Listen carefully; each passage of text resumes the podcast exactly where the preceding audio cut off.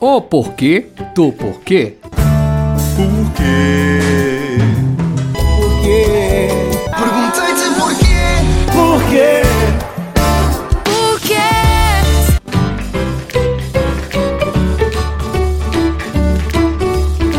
Boa noite a todos, bom dia, boa tarde. Eu espero que todos sejam muito bem-vindos ao Porquê do Porquê, um novo projeto de podcast que eu acabei elaborando. Para quem não me conhece, eu sou João Lucas Quintão e hoje eu vou estar falando sobre um assunto extremamente interessante, que é a curiosidade.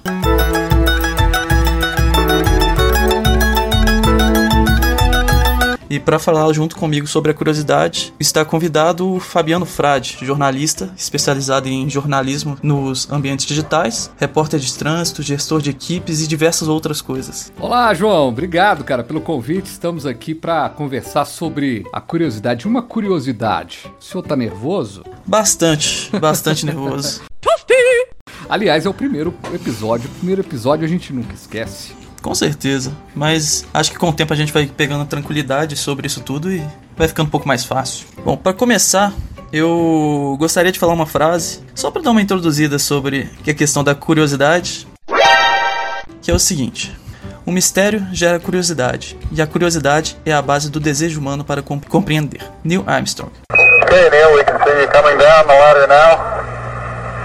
Bom, essa frase é incrível, só que o primeiro questionamento que eu tenho vai até um pouco contra essa frase. Se a gente pegar o que é curiosidade, na própria palavra da curiosidade, ela vem de uma palavra em latim, que é curiositas, e essa palavra significa o próprio desejo por conhecimento ou desejo por informação.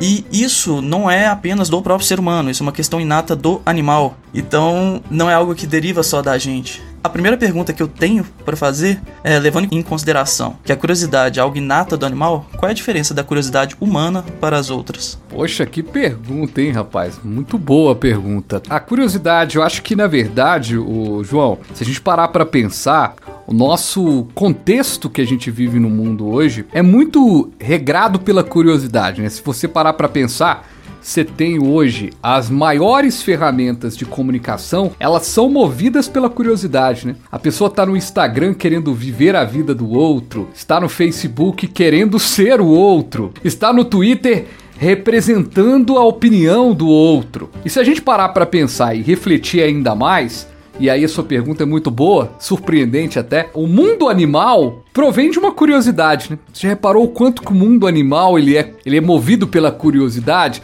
Quando você pega aqueles, aqueles estudos do National Geographic, você, você vê a curiosidade que, que é. Aí você pega, por exemplo, a cadeia animal. Então, isso nasce de uma curiosidade. É um bicho que se alimenta de um, que o outro que se alimenta de outrem e por aí vai.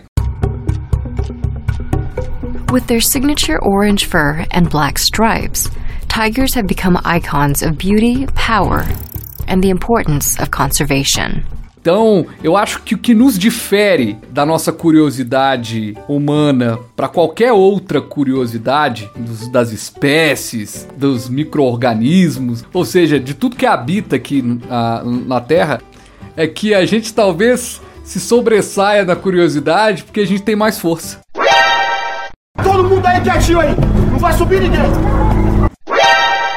Pode ser exatamente isso que você está falando. A questão do raciocínio humano. A nossa maior diferença, na verdade, é toda a nossa capacidade intelectual em comparação aos outros animais que a gente tem no mundo. E o engraçado é que isso gera, entre aspas, outros tipos de curiosidade. Porque a curiosidade nativa do próprio animal, se a gente parar pra pensar, é algo extremamente instintiva. É a curiosidade pelo próprio instinto em si. Enquanto a gente poderia ter uma curiosidade que é um pouco diferente. Por exemplo, a gente tem um déficit em algum conhecimento ou algo do tipo, e a nossa curiosidade não é pelo instinto, é pela vontade de melhorar.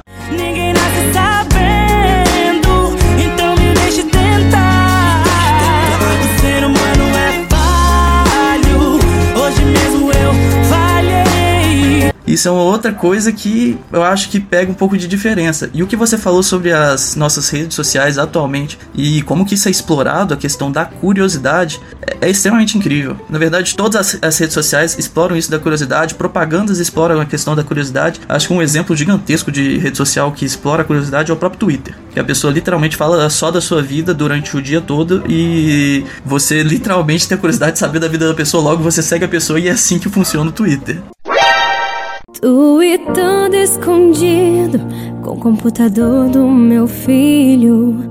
Oi, gente, sou eu, Chu. Caraca, que calor.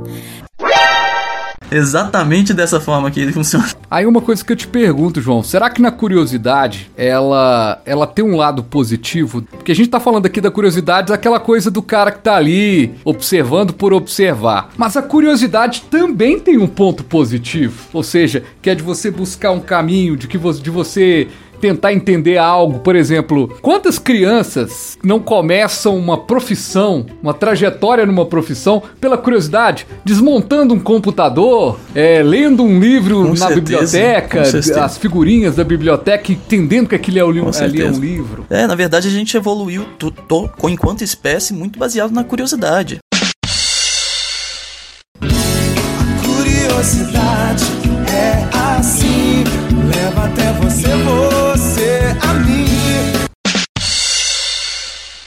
Porque olhava-se pro céu e tinha-se a curiosidade de entender o que se via. As religiões surgiram por questão da curiosidade, matemática, ciência e diversas outras pessoas que hoje são extremamente importantes eram exímios curiosos. E isso é incrível, porque querendo ou não, é uma realidade meio triste, a gente vai perdendo um pouco dessa curiosidade conforme a gente vai amadurecendo. E é algo que a gente não deveria perder, que a gente nasce e o, tudo a gente quer saber, tudo a gente pergunta. E é muito comum a gente ouvir até dos pais, ah, é assim porque é.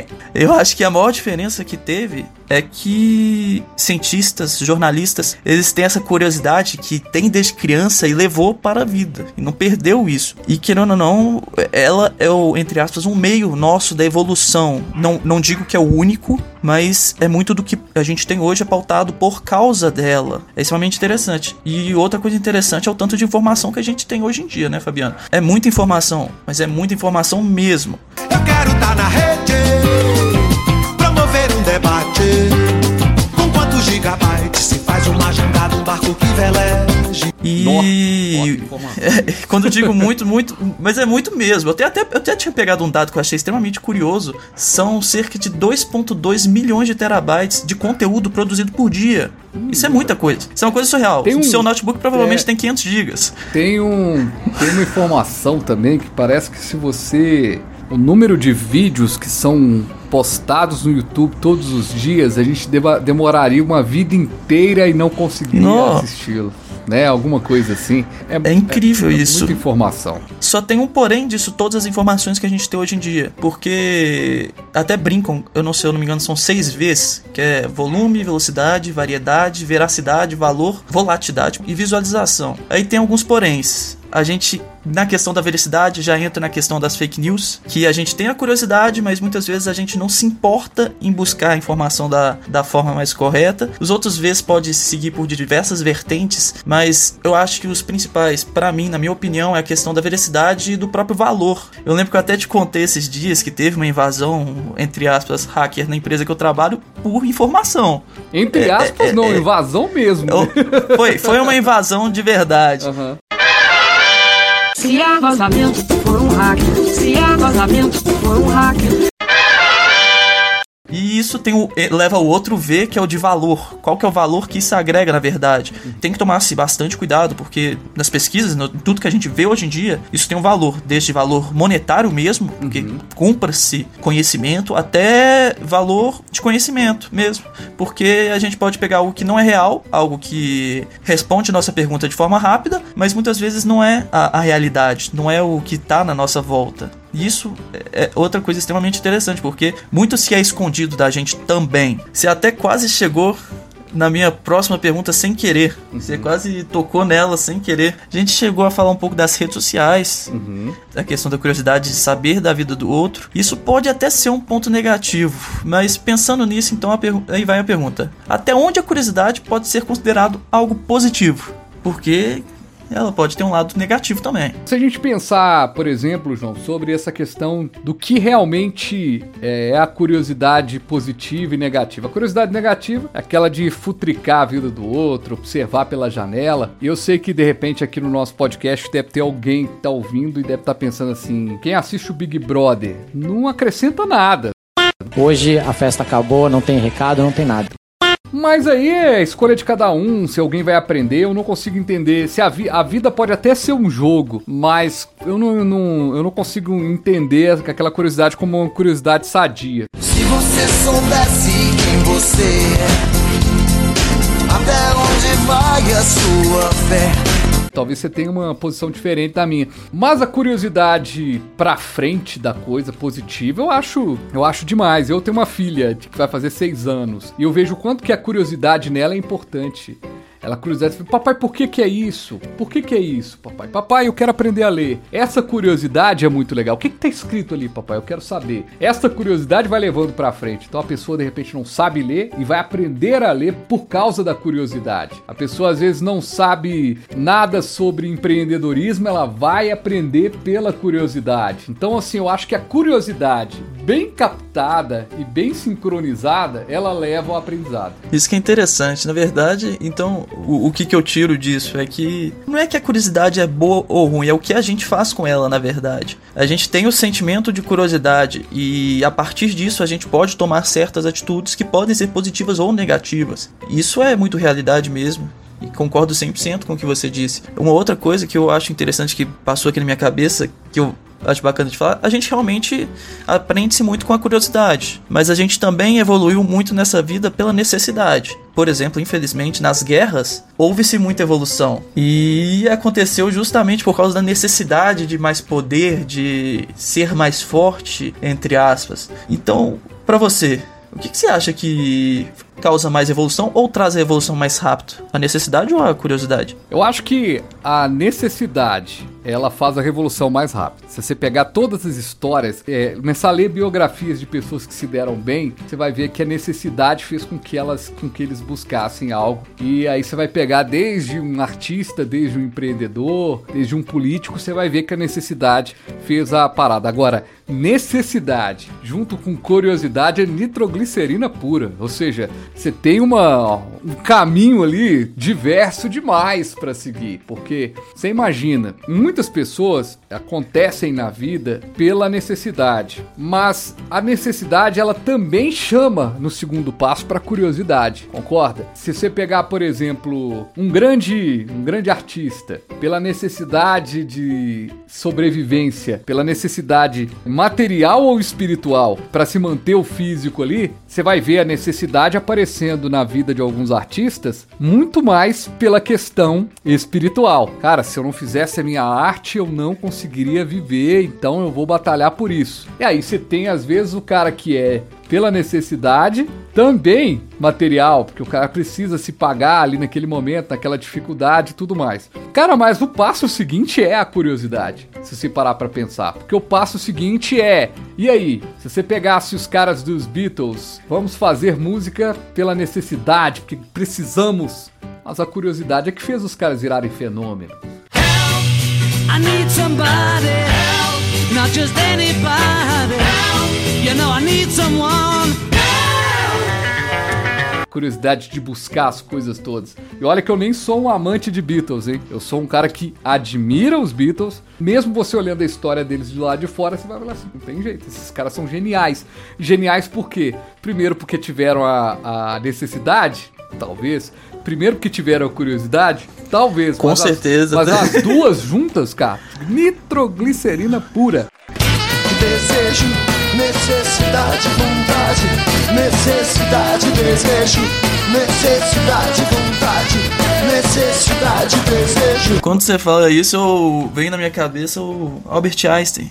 O que, que esse cara não trouxe pela própria curiosidade? Pode até vir a a necessidade, mas a gente, por exemplo, numa profissão, todas as pessoas que acabam se destacando vem muito da curiosidade. Poxa, mas e se eu fizer dessa forma? E se eu fizer diferente? E se eu tentar de, de um jeito diferente? E, e isso é, é, extremamente relevante, tipo, extremamente importante e impacta na nossa vida todos os dias e de formas tanto positivas quanto negativas, que nem a gente já veio a falar. Sobre tudo isso que a gente falou, mas para encerrar a nossa conversa, queria então te agradecer por ter vindo participar desse primeiro episódio de podcast. É uma nova experiência para mim, então é muito gratificante ter o apoio seu nesse primeiro episódio.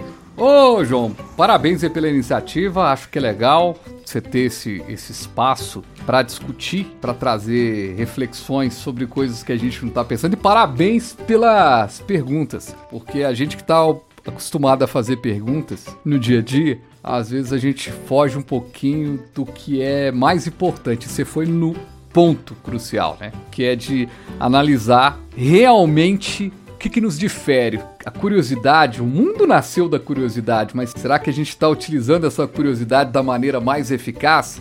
Para encerrar, eu queria falar uma frase que eu escrevi esses dias sobre a própria curiosidade, que eu acho que encaixa muito do que a gente falou.